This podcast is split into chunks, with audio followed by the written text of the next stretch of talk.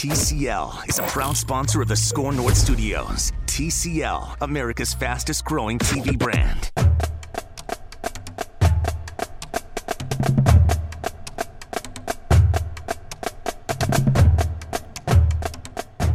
Little last minute shuffling here on the Score North Gopher Show. Thank you so much for finding us wherever you do find podcasts. My name is James Murphy. I'm, I'll be uh, piloting the ship here from the Score North studios. With me, as always, on the phone is Daniel House. You can find him on t- at Twitter at Daniel House NFL. And we were supposed to be joined by by Ross Brendel, although last minute uh, last minute decision. There's a little late breaking news in that Ross Brendel is out for today's show. And Daniel, you were saying that there might be uh, some kind of fine that he might be getting for this for the for the last second. Uh, the fact he wasn't on the injury report. Well, here's the thing. He was questionable last night due to work duties. And then I found out from the source today that he was good to go. He told us he could get removed off the injury report. And then all of a sudden, a few minutes before we're getting ready to record, he says he's out. So I think a fine's coming his way because he breached the injury report. Although it's it's worse if you do it the other way, where you declare a guy out and then he's playing, right? Like that, that's a more serious offense, correct?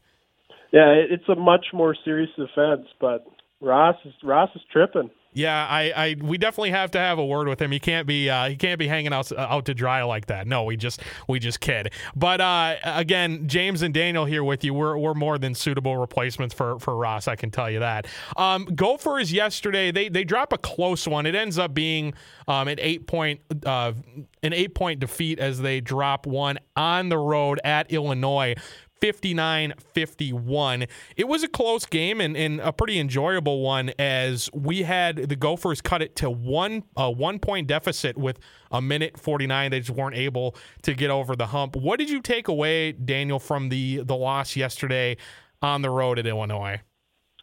Well, I just saw two teams that really played strong defense. Illinois, we knew coming in, was one of the top teams in defensive efficiency in the Big Ten. They really did a nice job of defending the perimeter and fought through screens, really took care of Marcus Carr, kept him in check. You look at his stats from last night, he had seven points on, I believe, two for 13 shooting. So they were able to hold him in check, and, and Gabe Kalscheur just hasn't been able to find his shot. It's unbelievable. He's shooting 30% from the floor, 12 for 49, 24% from three. And it's really hard for this offense to get into a groove when you don't have a guy in the backcourt able to make some shots to space the floor. You're asking a lot out of Marcus Carr to be able to shoulder the load every game. And with Payton Willis being hurt, they just don't have that one dynamic score that can take them to the next level. No, I think you're spot on there, Daniel. And you could really tell, um, yes, uh, in the game yesterday evening, it was pretty apparent that Marcus Carr was hesitant to drive into the paint as he usually does to to finish finish at the rim because of the size of Illinois' defense, mainly Kofi Cockburn and Giorgi Bezhanishvili. He was really hesitant to go, to go in there just to, for fear of having his shot blocked, and they needed that floor spacing, and they just weren't able to get that from the wings on that team. Well, and I felt like when Carr did attack and maybe the ball got reversed, the, the guards seemed to be playing tentative to me. I, I don't know if you noticed that, but like when Kalscheur drives and he stops, tries to pull up jumper, if he just finish and, and go all the way to the rim, he'd have a shot to complete a layup or you know at least get fouled. Instead, they're they're settling for these mid-range jumpers, and the guards aren't being very aggressive. That's why I liked what Tre' Williams did last night because he just started going to the rim. He was aggressive. He was he's real patient off the dribble. Thought he played well defensively. Uh, he's been getting better with additional minutes as the season's going on. I, I just feel like every game he gets a little bit better. I asked Pitino about him uh, after the Michigan State game, and, and he was saying he wished he could have got him some more minutes. So he finally got that shot. And I just want to see the guards that that backcourt. You got to get something out of that to start seeing some success with this team. It's been, I, I think you said it spot on. It's been the mid range and outside shooting that's really been a thorn in the side for the Gophers. When you don't have that you know, it gets a lot more difficult for Daniel Oturu when when they're able to just collapse on him, knowing that the Gophers are going to struggle to shoot outside. And I thought we saw that a lot yesterday. A lot of Daniel Oturu's touches were were in the middle of a lot of traffic caused by the Illini defense, and I thought the guard play for for the Illini, especially defensively, you could tell they were they were uh, they were really ready for this for this Gophers team, and they were. It seemed like they were running around with their hair on fire, and they were contesting shots, uh, causing problems for Oturu when he did catch the ball in the in the in the post. And I just thought Illinois, all in you know, all in all, did play a really good defensive game. They're a real disciplined team. I love how balanced they are. You know, they they can go with Bezhanishvili in the post. They got Cockburn, then the guards. You know, with Frazier and you, you saw Feliz last night play well, and Dosunmu, he's been just one of the most electric players in the Big Ten. You look at how young he is and the things that he's doing in, in the clutch moments, like the Michigan game where he was able to make that shot at the end. Uh, he's just a really, really talented player, and they've they've built this roster under Brad Underwood. They play really good defense. They they come up and hit and attack you on the perimeter. They they will pound it in the post. They can shoot outside. Uh, they this team, this this Illinois program is is trending upward. I believe that they'll be right in the the race here at the end. You just see how they play and the balance that they have. It, it's it's impressive to watch. And last night I look at the Gophers again at shooting the basketball. Uh, James, uh, eleven percent from downtown over the past two games, five for forty-seven. And then that backcourt, like we were talking about, seven for 32 between the three guys in the backcourt. Uh, that's not a recipe for, for success down the stretch here. No, and I think the Gophers got off a little bit lucky in the fact that Dosunmu they he did struggle a little bit yesterday. He only went four of 12 from the field. He he wasn't really hitting his outside shot as he did against uh, against Michigan that you mentioned. Um, I think that they that was a game the Gophers could have won just with the way it was trending. You had uh, uh, a furious comeback because we were texting back and forth, Daniel. We thought the game was over when um, when Illinois went up 10 after uh, a three three possessions in a row where the Gophers didn't get offensive anything offensively and it seemed like easy buckets for the Illini. Give the Gophers credit; they did battle back to get the game down back down to one, but just in the inability to to get over the hump is something that we've seen these last couple weeks. Well, and I, I see the thirty both teams shot under thirty one percent in the first half. Illinois comes out six for seven. They pushed the tempo. They got it inside. They they they made the adjustments. And this Gophers team, to me, I watch them, and, and, and it might just be me, but there's not a lot of fast break point stats out there. I haven't been able to find one yet. So if anyone knows that, hit me up. I've been looking all over. But I this team cannot run the floor for some reason. Last year they were so great in transition. I mean, Coffey's one of the most dynamic transition players that the Gophers have had in a, in a very long time. But this year, you don't feel like they get any easy baskets. Everything's in the half court. There's three point shooting volumes way up. Carr will push the ball sometimes, but nobody seems to run the floor well to maximize it. Then he's got to go coast to coast to get a transition basket. I just wish they could they could play some with some improved tempo and that would maybe lead to some transition rhythmic threes. They just it just feels like they play slow. Do you feel that way too? Yeah, I definitely do, and I, I see your point about the transition game as well because I, I a couple of things um, that that jumped to me as soon as you mentioned that one play. It was early in the game. It might have been end of the first half when they did have a transition opportunity. It was uh, maybe a three on two, and what they ended up doing was getting the ball to Oturu really late in the in the transition, mm-hmm. and he he just had to go up with with it, and it wasn't a good shot. And then another one I remember was uh, it, it might have been a one on two where Kalscheur just took it right into a defender, and again, you're you're just that's just a tough shot, and and I, I, I agree with you. They have to be better at creating those opportunities, not even so much for finishing at the rim, but as you mentioned, to generate a transition three, which is the best, for my money, is the best shot in basketball when you can get it because it's it's it's usually in rhythm, it's usually wide open, and you get a chance at three points. I mean, it, that that has to be something that they they need to work on. I'm going to go back and look at it because I'm fascinated. I want to know how many of Kalscheur's shots from the three point line were in transition last year. How many of those were rhythmic shots? Because I feel like a lot of them were where Coffey was just pushing the ball up the floor, and then he kicks, and, and Kalscheur was just in rhythm. So, is that what some of the issue is with this team and Kalscheur's struggles early on in the season? Is it is it due to the fact that they're not a very solid transition team right now? It's been it's interesting to me to see how much the the team's identity has changed from last year this year. Honestly, I thought they would be a team that would push the tempo and and hit a lot of threes in those situations, but it just hasn't been the case. Yeah, and I, I definitely agree with you. It, it I think last year um, Amir Coffey did certainly help in, in getting Kalscheur those open transition threes as we talked about, and and you can tell he's definitely fighting it right now. We were we were chatting about about what might be the the reason you you think it's maybe he's just not fully right right now. Maybe there's a some kind of injury that he's dealing with or something to where he's his game's just off. I think at this point it, it's maybe more down to just a confidence issue for him. He's had you know multiple multiple poor shooting nights in a row. And I think no matter how you're shooting in practice, until you actually write yourself in a game, um, you're you're going to be dealing with that until you do. And I think you know one thing that that um, that a lot of commentators bring up is they just need to see the ball go through the hoop, and that that can that can bring their confidence back to where it should be. But I think until you actually have a good shooting night to where you're an effective part of the offense, not not just getting a layup and all of a sudden, well, now I can shoot because I saw the ball go through. I think it's going to take a good shooting night to really get him out of this out of this funk. Well, and not only that, but something happened last night that hasn't happened in 721 days. Do you have any guess what that is? Ooh, I I have no idea. What? Tell me what that is. Gophers had just four assists in a single game. Last time was February 9th, 2018, an 80 to 56 loss to Indiana. One of my followers, uh, Danny Fishbach, he, he was telling me about that, and I was amazed and went and looked in the KenPom records.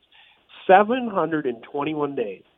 Yeah, that's insane. And I believe it with just the, the lack of ball movement. And you see that when you're not moving the ball and when you're it gets stagnant, it's tough to score, especially against a team like Illinois who's going to hound you defensively.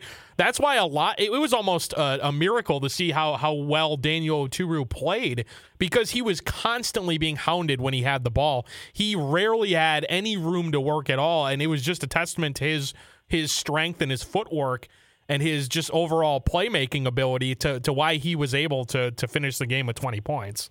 Well, he was creating off the dribble, and yeah, spin move is deadly. His yeah, footwork's been fantastic. He's he's showing that that's the next phase of his game, and, and he's thriving despite the ball movement being slightly erratic. There was one possession. It was funny how uh, Kalscheur's three right at the end with about 3:39 left. He hits that three then Alihan Demir has that nice drive to the middle and, and makes the layup.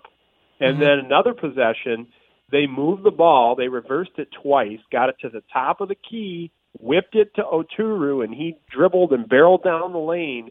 And it, it was the first time where I felt like the offense actually had a rhythm, had tempo, they moved the ball. But it just shows you that, that, that that's going to be the key moving forward is – when you're not able to when you're not able to space the floor and shoot the ball, you gotta you gotta try to find a way to move it and get some rhythm going with the offense, and that's the big issue. Some of the reason why I think Kalscheur might be struggling to make shots in the past eight games. Couple more things, and we'll we'll take a quick break. I wanna I wanna ask about just the the the Gophers as they're assembled right now. Do you think not having Payton Willis in that game does that does that change the outcome, or or do you think that we're still having a similar conversation if Willis is it does play yesterday? I mean, honestly, he hasn't been that dynamic when right. he's been out on the floor. It's felt like these injuries have been a contributing factor. I honestly liked how Pitino rotated more last night. I just think he needs to give more minutes to Isaiah Ihnen, Tre' Williams. You know, they're each going to make mistakes, okay? But they show upside. Ihnen was great on defense, stepped out for a three.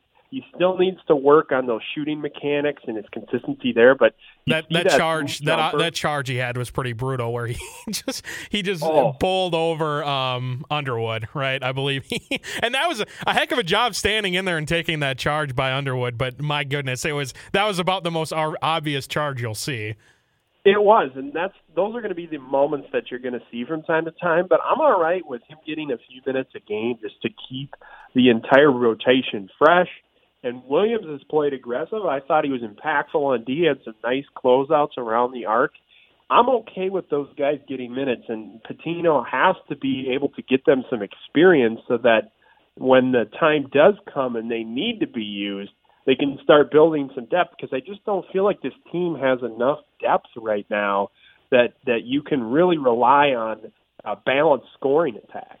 No, I hear you, and and we'll we'll talk more uh, more depth right here because one minute for Jarvis Omersa, and I can't say either of us saw that coming. We did see Isaiah Ihnen for uh, 16 minutes. That's the most he's played in a in a meaningful game this year. It was nice to see him out there, but uh, anything to take away from Jarvis Omersa only playing one minute against Illinois? To me, a lot of it is the result of you know Jarvis just doesn't provide a lot of offensive production, and they felt like they really needed that, and they know that Ihnen can provide value with his length blocking shots and in that capacity, but I was a little bit surprised because honestly, I really like what Omersa brings to the floor when he's out there defensively. Those high energy plays, getting to a loose ball. He's the type of guy that can, you know, run the floor and push the tempo, uh, and and that's what I feel like they're lacking right now. Yeah, we'll we'll uh, we'll take a quick break here. We're going to come back and, and we'll rehash a little bit of the Michigan State game that that was that took place uh, between our, our two podcasts here. So we'll we'll talk about that as well as looking forward to the Gophers' next matchup against the Wisconsin Badgers. You're listening to the Score North Gophers show.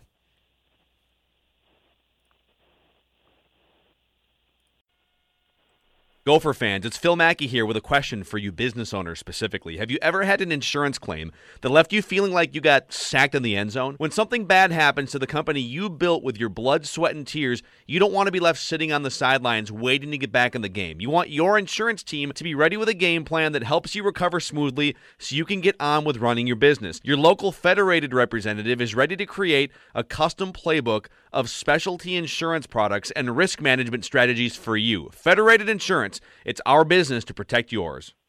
And we're back here on the Score North Gopher Show. Thank you again so much for giving us a listen. We'll give you the uh, the, the cheap plug again for both of our Twitter accounts. You can find me at Murph underscore MN if you'd like to listen to my uh, my musings, they're they're pretty entertaining if I if I do say so myself.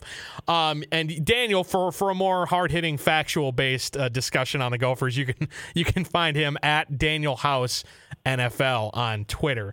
Daniel, um, we talked a little bit about um, uh, prior to to the break, we talked a little bit about just how the the Gophers um, how how their lineups were looking. One thing I failed to mention is that uh, in the game against Illinois, that Daniel or that. Um, that Michael Hurt did uh, have 13 minutes, and we were both kind of questioning that when, especially when you look at Omersa getting just one minute. Um, was that interesting to you as it as it was to me that that that uh, they're still finding a way to give Michael Hurt 13 minutes?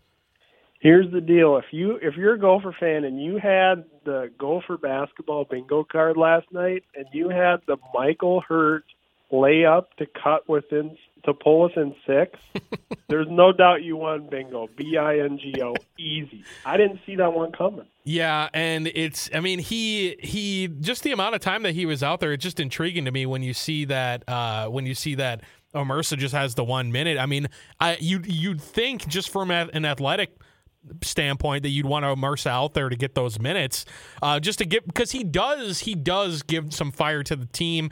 Um, he he's you know he he plays hard and he he's athletic and uh, it I I'd personally rather have him out there. So it was interesting to see that they're they're still still sticking with the the senior and maybe it is that they want that that um that senior leadership that that Hurt does have. He is a he is a captain on this team, so I see it from that standpoint. It's just a little interesting when you only see Omersa out there with one minute.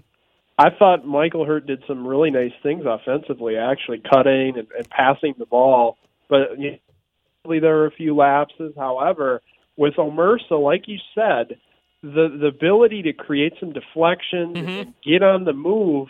That, that's the, this Gopher team plays relatively sound team defense overall. I feel like that's not the issue, but it's it's the fact that they just can't seem to take advantage of the fact that they play decent defense. All all in all though i mean I, I, think we both said it as well. The offense just has to be better. And and i mean you hate to you hate to drag on on gabe kalscheur but they just they expect him to be better than he's been. And when they're only getting i mean you you got six points from him last night on two of 11 shooting. If if he's if he's anywhere close to 50% we're talking about a different game. I can i can promise you that because it, at the end of the day it was a one point game with a minute 49 left and it was it was basically some questionable foul calls and some good free throws made by by Illinois that that got the lead out to eight where they ended the game. This was not a uh, a double digit game. This was a much closer game than that. And if you're getting anything more from Gabe Kalscheur than what you got, you're you have a really good chance of winning that game. It's amazing as poorly as they shot the ball and, and couldn't hit any threes they were right there at the end on the road against a really good team. And if they were able to make just a few more shots, they would have escaped with a huge win. And that just speaks to if they can get one shooter to just start finding a rhythm, it would help everything. And some of it, like I keep coming back to, is if they can get someone that can outlet and run the floor, I think that would just help so much because of the way that they actually are playing defense. And it's interesting to me too because we we've I want to make this really really clear. These last two losses at home against Michigan State, even though it was it ended up being more of a blowout loss in that game, and on the road at Illinois, those don't kill you in terms of trying to make the NCAA tournament. What what's going to hurt is the fact that you're currently 11 and 10 on the season, and you're going to need based on how you did earlier in the year when you dropped some some games to DePaul, Oklahoma, Butler, and Utah now you need to make up for it when you're playing against teams like on the road at Penn State next Saturday, when you're looking to to take um, a, a, big game from Iowa uh, at the barn um, Sunday the 16th. Those are games that are, that are becoming must wins because of what your record is sitting at right now. That Purdue game is going to be the pesky one because it could come down to one win that they need, and that game was right there for the taking, and they couldn't do it. And it always felt like that was the one that everyone was going to look back on. Those odd turnovers at the end and had a shot to win it and just couldn't close it out. The margin for error this year in the Big Ten is much, much lower than it's ever been. I mean, I was listening to Mark Turgeon and uh, Fran McCaffery talk after Maryland and Iowa last night. They both said this is the best co- competitive league that they've played in since they've been coaching in the Big Ten. So with that in mind, every single game is going to be so important during the entire slate. And I want to see now how do they how do they push down the stretch here? Are they able to win their games at home and get themselves in the conversation because their strength of schedule is so strong? It does certainly help, and I I, I want to ask you too, Daniel. Where where do you think the Gophers need to finish their final? um, in their final nine games to to to feel like you don't have to do extra work in the um, in the Big Ten tournament to make it into the NCAA tournament. Where where do you think they need to finish uh, in the the final of the regular season? Well, to me, to feel really really comfortable, you want to be seven and two in these final nine. Yeah, so that that means winning games like on the road at Penn State. Is that almost like a must-win game to you? they have to win one or two of the road games, in my opinion, to feel pretty good about where they're at, especially when you see their home schedule. And that means taking everything at home. Is that right? Yep, because I see Northwestern being the only game on the road that is probably a win, but hey, that's a tough place to play too. And nothing's given in the road in the Big Ten.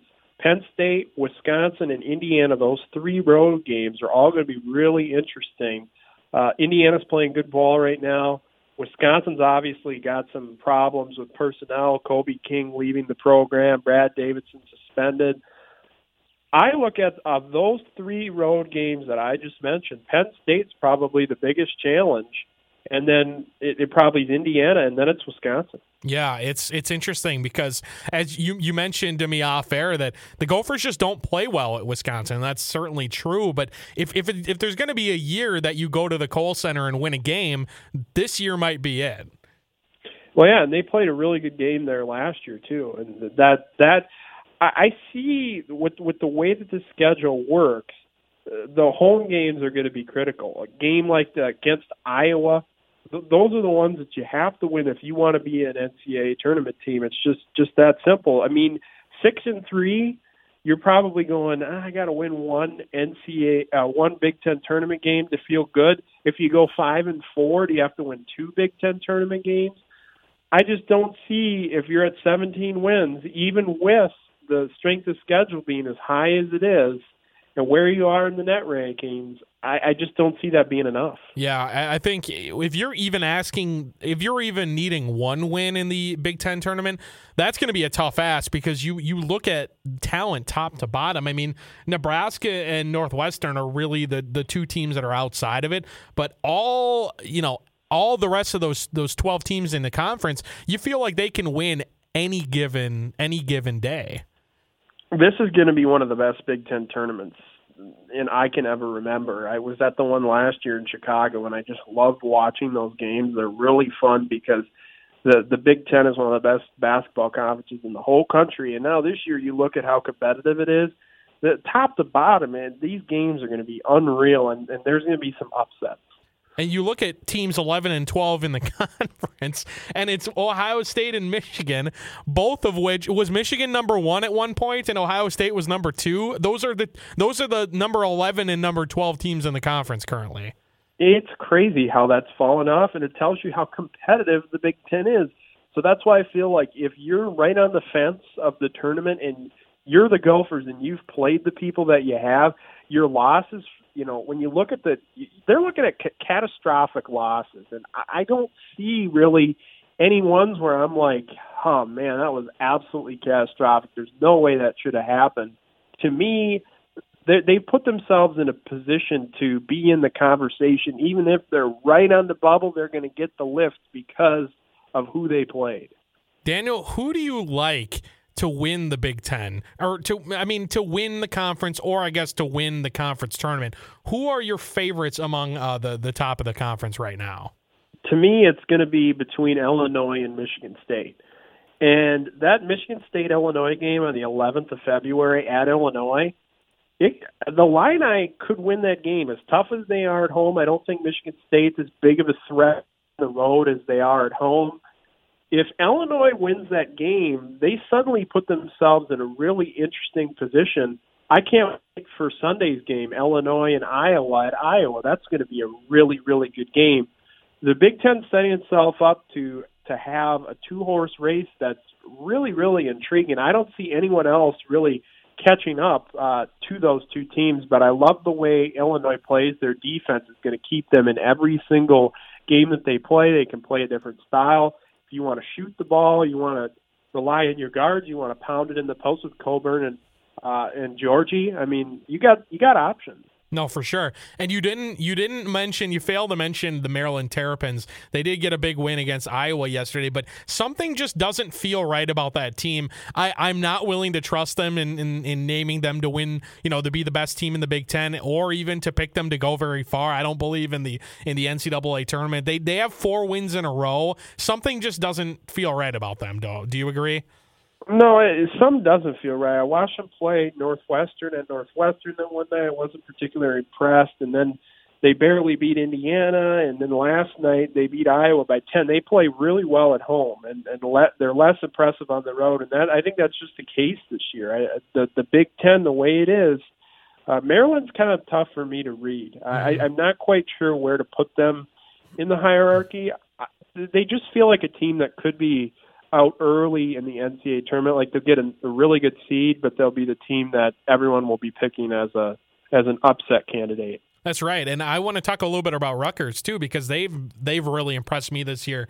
Un, still undefeated at home, fifteen and zero at the rack. I mean, I think that they have a legitimate shot to uh, to make some noise, especially towards the end of the season, the Big Ten. What do you what do you think about Rutgers?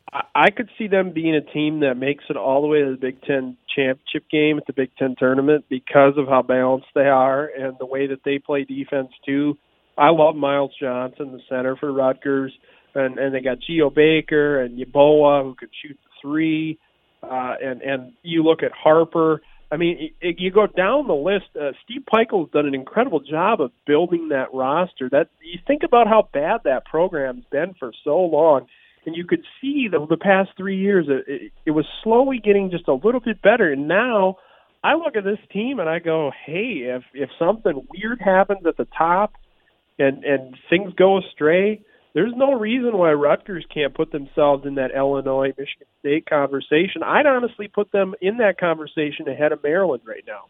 I hear you, and and I think that they're you know they're they're ready to shock some people as they have so far in the in the Big Ten season. They're seven and three, having a really good um, Big Big Ten conference campaign, and I've been really impressed, as you mentioned, with Steve Pikiell with just his ability to where he took that program from where he got it, and now it's looking like something to where this isn't just a one year thing for Rutgers. It's not like it's just a you know a bunch of upperclassmen doing this. I think they're really building something there in Piscataway. I want to finish our conversation here, Daniel, because uh, and it was just something I, I recently thought of because I think a lot of what a lot of people have problems with is when a team does play a particularly weak non-conference schedule. Um, you see it a lot in not not even just Big Ten ba- or not even just college basketball, but college football as well.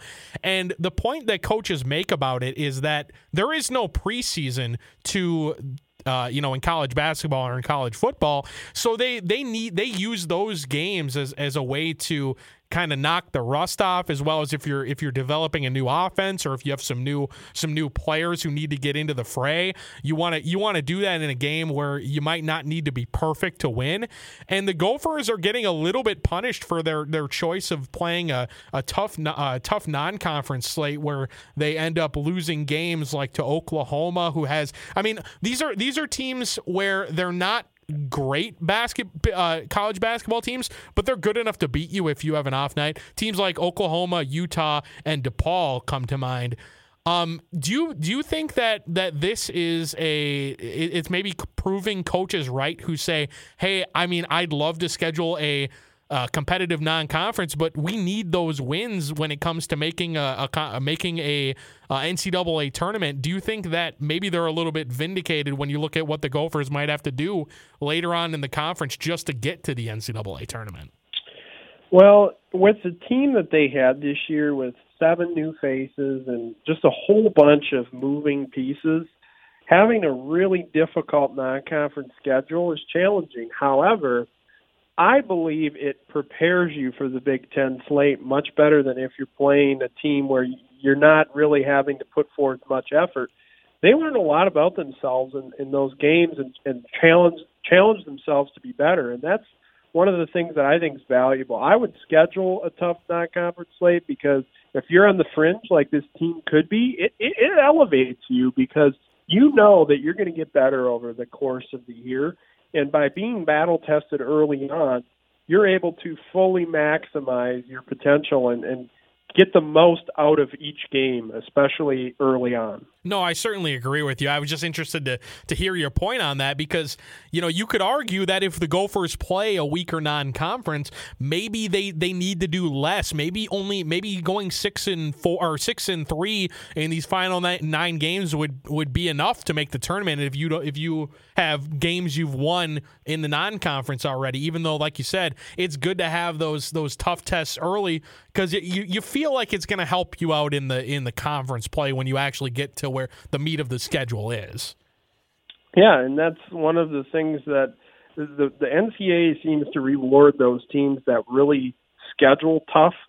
And the Gophers have been in the past where their non-conference schedule hasn't been as solid, and now with it with it being like it is this year, I, I believe they've put themselves in, in a favorable position to be in the conversation, despite having a young team and all those moving pieces. They benefited from playing really tough opponents. And like a game against Oklahoma State, that was one of their best performances of the whole year. But look what happened. Gabe Kalscheur, career high, mm-hmm. 34 mm-hmm. points. Mm-hmm. It just shows you that if this thing can, can get refined in the last few games here, the Gophers could really get hot. Yeah, I mean, I we're we're all really hoping that that can happen because it just seems like it's been just an absolute tough stretch for the shooting and it's it's it's you know we you can tell that they're just they're, they're just trying to see the ball go through the hoop, and that's just something they haven't seen lately.